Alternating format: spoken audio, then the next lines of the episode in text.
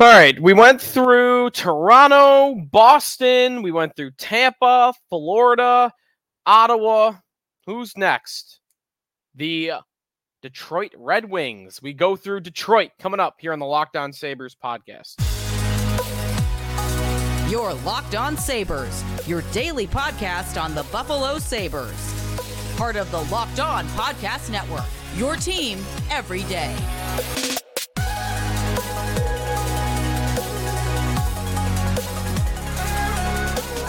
Hello and welcome. It is the Locked On Sabres podcast. Joe DiBiase, thanks for everybody for making us your first listen every day. We are free and available wherever you get your podcasts, including our YouTube channel, part of the Locked On Podcast Network, your team every day. An exciting show to get to today. A team that I love to hate on in the Detroit Red Wings. The next subject matter for our sail across the Atlantic Division. We're going team by team, breaking down what they were last year, what their offseason looked like, and whether or not they are ahead of or behind the Sabres going into 2023 24. And next up is Detroit, or as Rob Ray likes to say, uh, Detroit. We will go through what they did this offseason, some big trades, big signings, a very different type of build than the Sabres are going through, and also a different type of build than I think many would have expected Steve Yzerman, the Red Wings GM, to go through. So that's coming up here on the Locked On Sabres podcast. We'll compare the Sabres and the Red Wings head to head and uh, plenty more on Detroit on today's show. If you want to reach out and get a hold of us on the socials at Sneaky Joe Sports, at Locked On Sabres on Twitter, you're also able to get a hold of us on our YouTube channel. If you go into the comment section, comment or question there, we will see it and sh- uh, share it on the show. Uh, our latest from at Sens Outlook. So we got a Senators fan uh, on the hook here for a comment on our most recent show on the Ottawa Senators, where I broke down Ottawa and really got into why I think the Sabres are slightly ahead of the Sens, but I do think both teams are on the come and that there is a very good chance that both teams could find their way into the playoffs, but at least one coming into the next season. Uh, at Sens Outlook says, I do like what you have to say here. I think the Korpisalo signing was as big as it was because it's never easy to convince free agents to come here, talking about Ottawa. So something had to give. However, when you mentioned Tarasenko being a defensive liability, which he is not great defensively. DeBrincat was a minus 31, so I can't see Tarasenko being worse. But all in all, I think both the Sens and Sabres make the playoffs next year and can see Florida due to injuries and the Islanders missing. I do think the Islanders will miss also. I do not think Florida is going to miss. The one thing I would have to say on your Tarasenko DeBrincat comparison is don't come at me with plus minus. I don't mind you making the case that Tarasenko and DeBrincat are more comparable defensively than I gave them credit for. I said Tarasenko is one of the worst defensive forwards in the league, and DeBrincat at times can hold his own. Maybe they they are closer than I made that out to be, but don't come at me with plus minus. It is 2023. We do not use plus minus anymore. Um, but anyways, a valid comment, I think, on the Sens. Uh, if you missed our episode on the Senators, wherever you get this podcast, one episode before. Today, we're going to break down the Detroit Red Wings. We'll get to what Steve Yzerman did this offseason and whether I think the Sabres are how far ahead they are of the Red Wings this season. But starting with last year, the Red Wings finished the 22 23 season 35, 37, and 10. That was not good. It was near the bottom of the conference. It was good for second last in the Atlantic Division, only better than the Montreal Canadiens um, with 80 points on the season.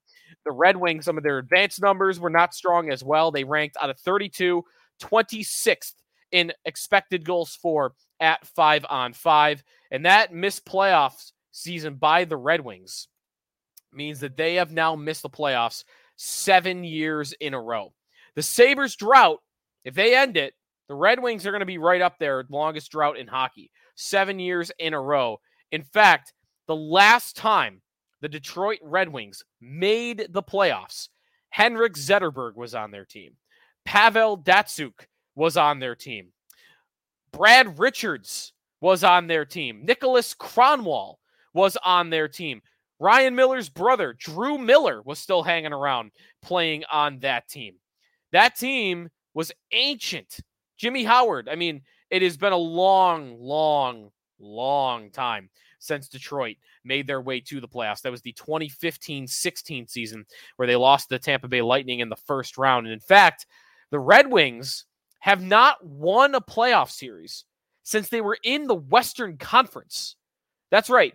2013, the Red Wings moved to the Eastern Conference. They have not won a playoff series since that happened. Their last playoff series win was over the Anaheim Ducks.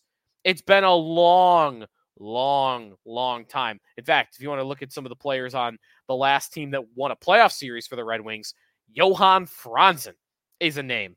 Valtteri Filppula is a name. Jordin Tootoo, Patrick Eaves, still running around out there playing some hockey. It's been a long time. It, that's the point. It's been a long time. Todd Bertuzzi. Okay, wait, there's the name. I missed him. He only played seven games that year, and that's why I missed him. The last time the Red Wings won a playoff series, Todd Bertuzzi was still playing hockey and was on their team. And it's not tracking well, in my opinion. I do not believe they're getting close to a playoff spot, but we'll get to that coming up in a little bit. Last year, they do not come close at all. 80 points put them 12 points back of a playoff spot. Dylan Larkin led the way, 79 points. Um, they really were reliant on their veterans, which is not where you want to be. Four of the Red Wings' top five scorers last season were 26 years old or older. Dylan Larkin, 26. David Perron, 34. Dominik Kubalik, 27. Andrew Copp, 28. By the way, their goaltending, not strong either. Ville Husso, they acquired him in the offseason. He started 56 games, 896 save percentage. Ville Husso, Alex Nedeljkovic, Magnus Hellberg, the three goaltenders that made up the majority of their games. They, in fact, they were the only three goalies that appeared last year. All three had a sub 900 save percentage. All three struggled mightily all year. Why I'm so down on the Red Wings? They, I, I don't mind making a move here, a move there, bringing in veterans, free agents, trades to boost up your young group and get them over the top to success. The problem is all of the Red Wings' success offensively came from veterans. It was artificially inflated. Look at some of the players they've acquired over the last couple of years. You had last year a big free agent signing in Andrew Copp, $5.6 million on a five year deal. You had David Perron, 35 years old, two year deal, $4.7 million. How about Ben Chiarot at 32 years old, four year deal, $4.75 million. Olli Maatta, 28 years old, three years, $3 million per year. I mentioned the Husso trade that they made. All of the guys they brought in are these aged, middle of the road veterans and the young players that were supposed to be the fuel behind the Red Wings resurgence not only didn't take steps forward like the Sabres guys have, they took steps back. Moritz Seider, big star, defensive prospect, Norris, uh, or not Norris, Calder candidacy in his first year. He went from 50 points in year one to 42 points in year two. Lucas Raymond, young Swedish offensive dynamo, supposed to be the fuel behind the Red Wings resurgence. He goes down from 57 points to 45 points. In a year where everyone in the league was seeing a boost offensively, the Red Wings' two young stars both went down. That is a very troubling sign, if you ask me, because those two are the most important players on the entire Red Wings roster. I'll get to why I'm so sour on the Red Wings, and it really has to do with the job Steve Yzerman is doing as Red Wings general manager. I did not think when he was hired a couple of years ago that I would be here saying that today, but I am here saying that today. It's Yzerman's fault that I'm down on them. And I'll get to that when we come back here on the Locked On Sabres podcast, what he did this offseason as well. But before we do that, we want to remind you to head over to FanDuel Sportsbook. They've got all the odds you need. In fact, I'll save this for you a little bit. The Sabres odds at FanDuel for the win the Stanley Cup a lot higher than they are for the Detroit Red Wings. FanDuel knows what's going on on that front. You got Women's World Cup going on right now. You have some big golf tournaments. You have big boxing fights and UFC fights. And of course, you have Major League Baseball. And right now, take your first swing at betting Major League Baseball on FanDuel, and you get 10 times your first bet amount in bonus bets up to $200. That's right, just bet 20 bucks. You'll land $200 in bonus bets, win or lose. That's 200 you could spend betting everything from the money line, the over under, who's going to get the first home run, strikeout over under props, all on an app that's safe, secure, and super easy to use. Plus, when you win, you get paid instantly. There's no better place to bet on MLB than FanDuel, America's number one sports book. So sign up today. Visit fanduel.com slash locked on to get up to $200 in bonus bets. That's fanduel.com slash locked on. FanDuel, an official partner of Major League Baseball. Welcome back to the Locked On Sabres podcast with Joe DiBiase. We are a part of the Locked On Podcast Network, your, your team every day. The Red Wings are not our team. You can check out the Locked On Red Wings podcast if you want more on uh, Detroit. Why I'm so down on the Red Wings? It's Yzerman. To me, it is Steve Yzerman. He is take a few years into his build now as Red Wings GM, and I do not think he is much closer to putting the Red Wings back into contention as to when he showed up. When did he show up? I mean, we're talking now, this is four years this will be the fourth year that Yzerman is the GM. And he's building almost seemingly the opposite way that he used to in Tampa. Tampa, it was all about nailing late round picks. It was nailing late round picks. And he hasn't had all the time in the world to do that with the uh, with the Red Wings. But if you look at the Lightning, if you look at the Lightning and the timeline that it took the Lightning to get on track after he showed up, I mean, he gets hired in 2010, the 2010 offseason, his first season as Lightning general manager. The Lightning made it to the conference finals where they lost in game seven to the Bruins. They were one game away from the Stanley Cup. Then, yes, they went to the bottom for a couple of years. Year four, they were back in the playoffs. And then forever after, They've made the playoffs every year except one. Every year except one. They've been in the finals multiple times, but right out of the gates in Tampa, Yzerman had his team in the conference finals, one game away from the Stanley Cup, and two years later, they were right back in the playoffs. And the Red Wings have not even really been close to the playoffs under Yzerman. Why is that? Well, I don't want to quite write off his drafting. They don't have the production yet. Four years in, I think you'd like to see more than you got. You know, Seider and Raymond, I'm still belie- a believer in those two being great players. They just took step back steps back last year. So I'm a believer in those two, but that's it. And you got to have more on to, more on your resume than that.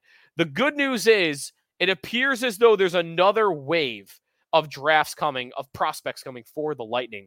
Everywhere you look, they have one of the highest ranked prospect pools. Um, I saw, you know, Yahoo had them ranked as the number three prospect pool in hockey. Scott Wheeler of The Athletic had the Red Wings ranked as the number four prospect pool in hockey. Those prospects, though, are still a year or two away, even the first wave, I think, from showing up. So this is not an immediate solution, but maybe a future solution for Detroit. And in the meantime, they're kind of getting stuck in these bad contracts, or they're at least overpaying for middle of the road free agents. And this offseason, they continued that trend. I mentioned last offseason that they did it with David Perron and they did it with Andrew Copp and Ben Chiarot and Ville Husso. Well, they dove right back in this offseason. JT Compher. Five years, $5.1 million a year. I like JT Compher. He's a good middle six centerman, great defensively. I just cannot get there on $5.1 million. I think he's about a $3.5 million hockey player. And to give him five years at that cap hit to me was a way overpayment by Detroit. Shane Gostisbehere, one year, 4.1 million. Maybe a little bit of an overpayment for Gostisbehere, but at least it's only one year on that front. The player that they added that's a veteran that I at least I like this idea that they pulled off was the Alex DeBrincat trade. Now, I don't even know how much credit I want to give Yzerman, though, because DeBrincat, who's from Michigan, made it clear he wanted to go home. So they kind of walked into that one. They really didn't have to do anything to get DeBrincat, but they did get the job done. They made the trade. They signed him to a four year, $7.8 million contract and probably will plug him right in on their top line. But listen, that's a player that couldn't put Ottawa over the top. So why Why am I supposed to believe he's so good that he'll put Detroit over the top? I like DeBrincat, nice player, 30 plus goal scorer. He'll help. You know, he's better than Dominik Kubalik, who they traded away to get DeBrincat, but no, not a core foundational player that I'm expecting to, to fuel um, Detroit getting back to the playoffs. So I don't like their offseason. I like the DeBrincat trade, hate the Compher contract, and I guess Gostisbehere is all right. Um, but to me, it just it wasn't it wasn't what they should have wanted. Justin Holl, also by the way, who was easily the the Leafs' worst defenseman. Holy cow, three years, $3.4 million. That might be the worst contract that they have on their books. I can't believe that that player got $3.4 million. And again, Hall, who is 31 years old, Yzerman's just throwing money wherever he can get it. He's spending it like he's got those Florida state income taxes uh, to benefit himself still. And I, I just don't see it. I don't see what Yzerman is doing. It's confusing to me. Um, and I don't like the job he's doing. And what's dangerous about having – a legendary player in charge of your team and he's making some some wrong decisions, it is very awkward to have that situation because firing that guy is not easy. It's not just oh we get rid of him. You know, the, to make a football comparison, the Denver Broncos with John Elway went through five six years of him doing a horrific job, and I mean they couldn't really move on from him because it's John Elway. He's a god in Denver. And Yzerman is that in Detroit. Not to say they would want to fire him already, but if two, three years go by and this thing's not on track, I I would struggle to think that they'll have an easy time getting getting out from him. Um, so we'll see what happens with uh, with Yzerman. But I do not like the build that he has going. Is are these struggles with Yzerman enough to have the Red Wings at the basement of the Atlantic? I'll compare them to the Sabres and how far ahead I think Buffalo is than Detroit when we come back here on the Locked On Sabres podcast. Welcome back to the Locked On Sabres podcast with Joe DiBiase. Thanks for making us your first listen every day. Time to compare the Sabres and the Red Wings. How far ahead is Buffalo over Detroit? And yes, I think it should be assumed that the Sabres are above the Red Wings. I think their team is deeper. I think their team is actually more top heavy, even. Um, the Red Wings' top two lines going into the year. Daily Faceoff projects at Dylan Larkin, Alex DeBrincat, Lucas Raymond. Okay, I like that line. JT Compher, David Perron, and Jonatan Berggren. Not a fan. That's a that is a bad second line. That's not even an underwhelming second line. To me, that is a bad second line and far worse than Thompson, Skinner, Tuch, and far worse than Cozens, Peterka, and whoever you want to throw in there, Casey Mittelstadt. Um, the Red Wings have are plus five, 5,500 at our friends at draft at uh, FanDuel um, to win the Stanley Cup. The Sabres are at plus 4,000. That is significantly higher. Last year, head to head, the Sabres went 4 and 0 against the Detroit Red Wings. They swept the season series. And in those four matchups, the Sabres beat the Red Wings 26 to 16. 26 to 16. The Sabres in four games against Detroit averaged six and a half goals a game. The Red Wings could not stop Buffalo head to head last year. The Sabres scored eight goals, five goals, six goals, and seven goals against the Red Wings last season. I think it is clear that the Sabres are a better hockey team. They are better on the short term and are better on the long term than the Red Wings. And I think you could even point to Montreal uh, up and coming as a team that could pass the Red Wings. I make, couldn't think you can make a serious argument that the team I least want to be for the next three to five years in the Atlantic Division might be the Detroit Red Wings. They really got a hit on these prospects, and they might, but I, I think you could make an argument that they are last in the Atlantic Division as soon as this season. Um, I Montreal again, they got to get some goaltending. But to be fair, the Red Wings didn't have the goaltending last year either. I had the stat earlier that they had three goalies last year, none of which reached 900 save percentage. So Sabres to me far ahead of the Red Wings. I would expect the Sabres to be flirting with 100 points and competing for a playoff spot. And the Red Wings last year at 80, I, I don't expect them to be any better than that. In fact, with the Sabres getting better and the Senators getting better, and I think the Panthers are going to have a better regular season, maybe that evens out with Boston coming back down to earth. Um, in fact, it probably does. I think 80 is another good projection for the Red Wings. They added a couple of pieces, so maybe I'd be willing to go a little bit higher into like the mid 80s, but I don't see the Red Wings being a team that is alive in the final weeks of the season competing for a playoff spot. I see them as a team that's eliminated by about February and that nobody is taking seriously as a playoff contender by the new year. That's how I see the Red Wings. I think the Sabres are far ahead of them. I think the Senators are far ahead of them, and it's possible the Canadiens are ahead of them as well. I think it's a terrible job so far that Steve Yzerman has done in Detroit.